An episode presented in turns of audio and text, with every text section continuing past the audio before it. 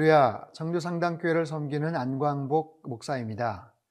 C.S. 루이스는 어, 그의 책 영광의 무게 44쪽에서 이런 이야기를 합니다. 우리의 모든 자연적인 활동들, 심지어 가장 비천한 활동들이라도 하나님께 바치면 그분이 받아주십니다.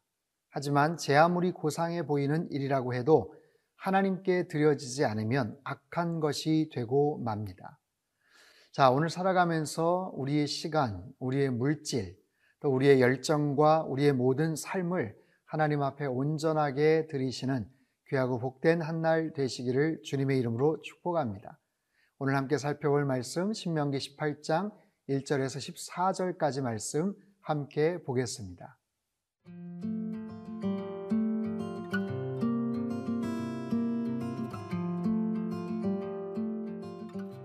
신명기 18장 1절에서 14절 말씀입니다. 레위 사람 제사장과 레위의 온 지파는 이스라엘 중에 분깃도 없고 기업도 없을지니 그들은 여호와의 화제물과 그 기업을 먹을 것이라 그들이 그들의 형제 중에서 기업을 가지지 않을 것은 여호와께서 그들의 기업이 되심이니 그들에게 말씀하심 같으니라. 제사장이 백성에게서 받을 몫은 이러하니 곧 그 드리는 제물의 소나 양이나 그 앞다리와 두 볼과 위라. 이것을 제사장에게 줄 것이요.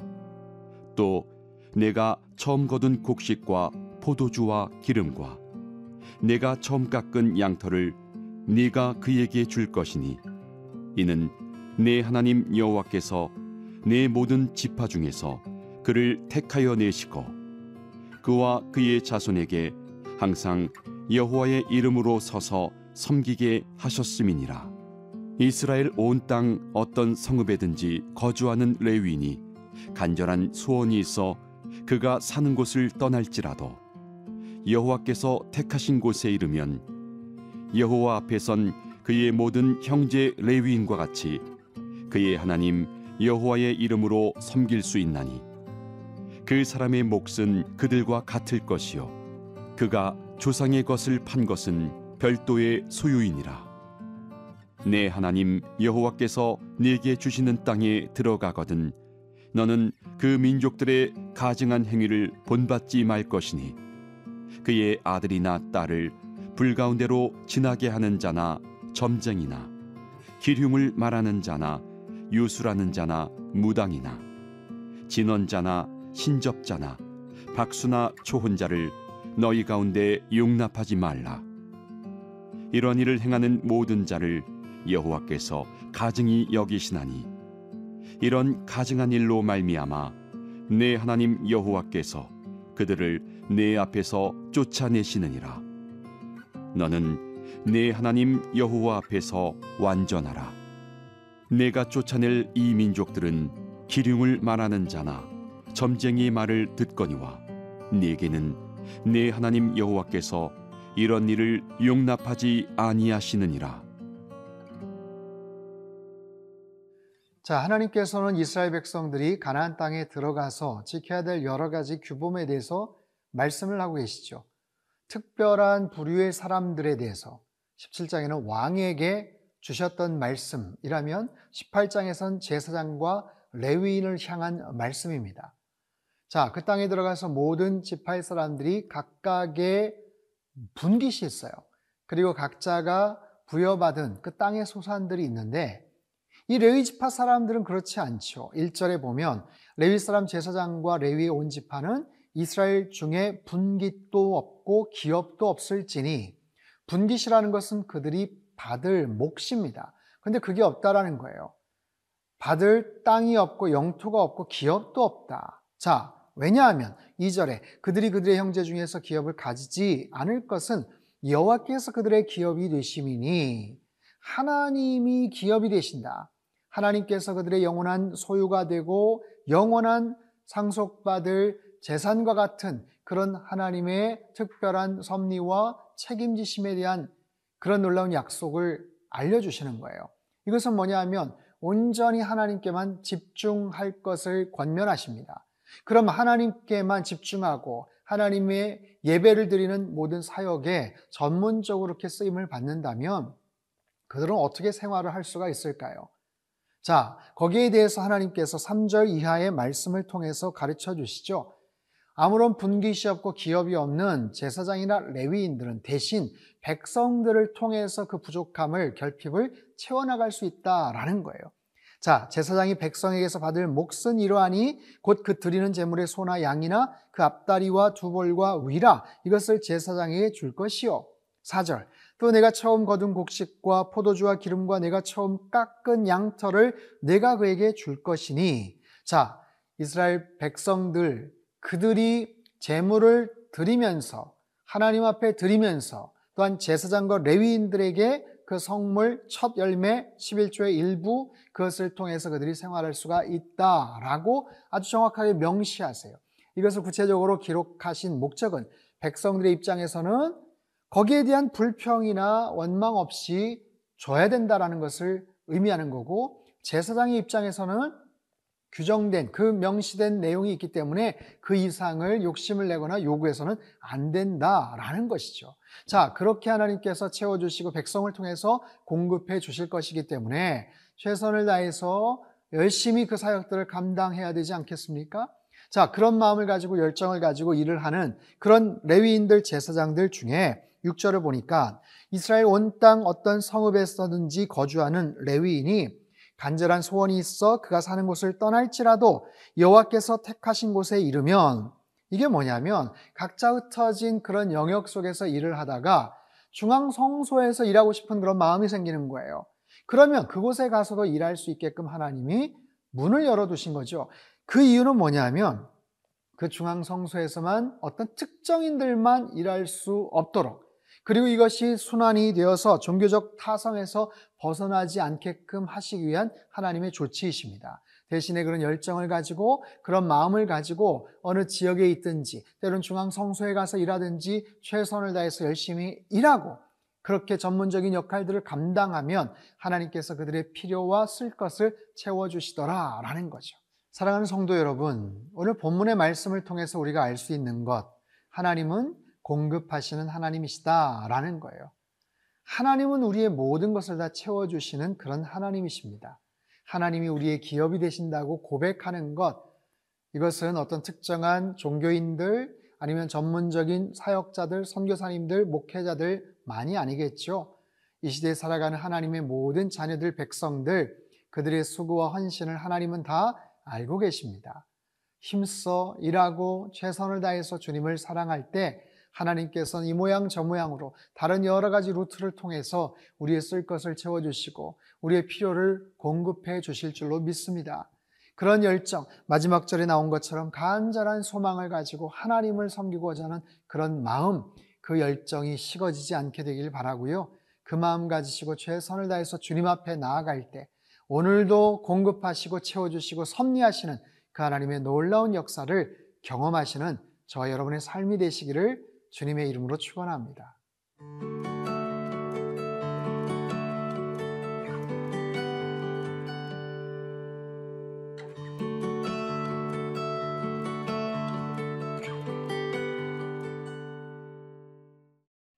이스라엘 백성들이 가나안 땅에 들어가서 금지해야 될 아주 중요한 부분들을 오늘 보면 후반부에서 말씀하세요. 9절 네 하나님 여호와께서 내게 주시는 땅에 들어가거든 너는 그 민족들의 가증한 행위를 본받지 말 것이니 가증하다라는 말씀이 계속 반복이 되죠. 이것은 하나님께서 싫어하신다, 혐오하신다라는 거예요. 그 행위를 본받지 말아라. 유랑 생활을 했던 유목민이었던 이스라엘 백성들이 이제 가나안 땅에 들어가서 정착을 하죠. 그 땅의 풍습이나 문화나 그들의 종교나 이 부분들을 본의 아니게 보게 되고 본받을 수가 있다라는 거예요. 여러분 사람에게는 신비한 능력이 있습니다. 뭔가를 카피해낼 줄 아는 그런 능력이죠. 그것이 좋은 것이든 그렇지 않든 그것이 나에게 굉장한 상처를 주었든 그것이 반복적으로 나에게 주입이 되고 입력이 되면 나도 모르는 사이에 그것이 좋든 싫든 간에 내 안에서 아웃풋, 뭔가가 나타날 수 있는 그런 능력. 자, 그런 상황 속에서 하나님이 싫어하시는 것들을 본받지 말아라. 하나님 뭘 싫어하시는가?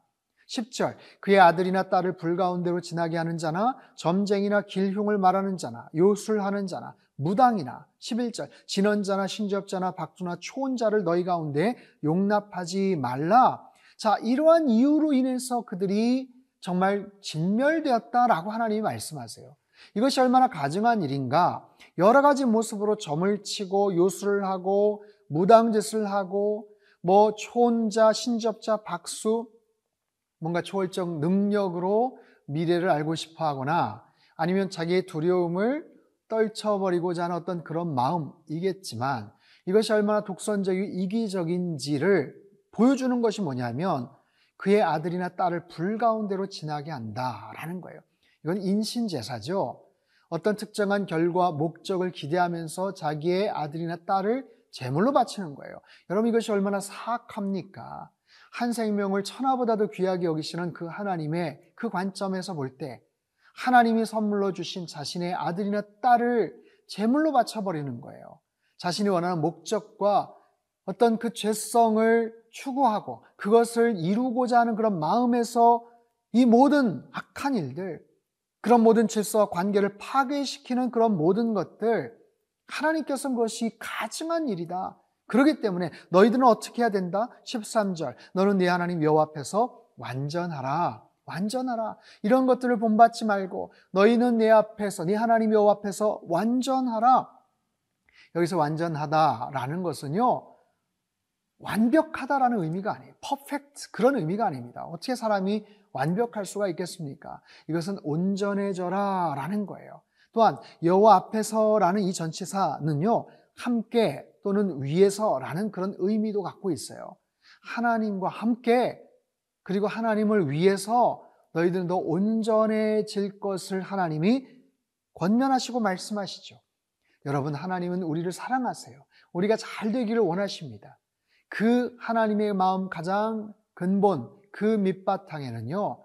우리와 친밀한 관계를 이루기를 원하시는 그 마음이 담겨져 있죠. 여러분 우상 앞에 절을 하거나 점을 치는 사람들 전혀 관계적인 부분은 상관이 없습니다. 그저 자신들의 원하는 목적만 이루면 되는 것이죠. 그러나 하나님께서는 우리와 친밀해지기를 원하세요. 우리와 거리가 가까워지기를 원하시고 더 아름다운 관계를 이루기를 원하시죠. 그 하나님과 더 친밀해지고 그 하나님을 더욱더 닮아가고 본받을 때 우리는 완전해질 수 있습니다. 서두에 말씀을 드렸죠. 본받지 말아라. 이방 문화를 본받지 말아라. 대신 하나님을 열심히 본받고 하나님을 닮아감으로 인해서 하나님께서 원하시는 더 온전한 그런 삶을 살아가게 될 것이다 라는 거예요. 사랑하는 성도 여러분, 오늘도 주님 안에서 여러분 온전해지는 삶이 되시기를 바랍니다.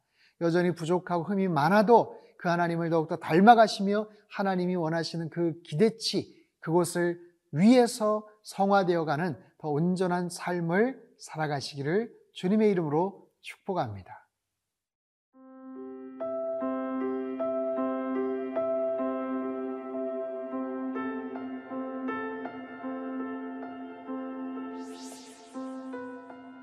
우리의 영원한 기업이 되시는 하나님, 하나님만이 우리의 소망이요, 삶의 이유가 되십니다.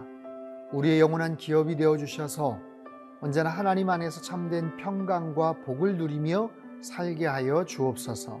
이 약한 세대에서 하나님만을 바라보게 하시고 예수님을 닮아가게 하시사 온전한 인생을 살아가도록 축복하여 주옵소서. 존귀하신 예수님의 이름으로 기도합나이다. 아멘.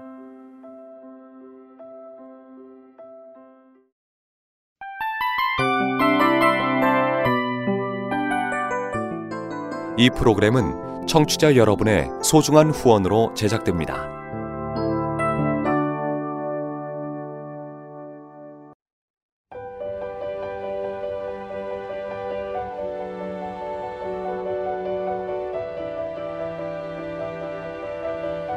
세상에는 수많은 교회들이 있지만 더 깊이 있는 말씀 강해를 찾기 위해 크기로만 교회를 선정하지 않습니다.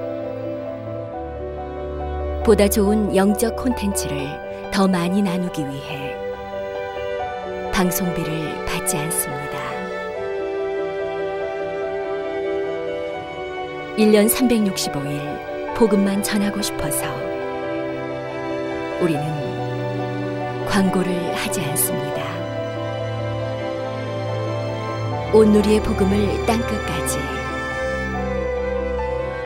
CGN TV와 함께 땅끝 선교사가 되주세요.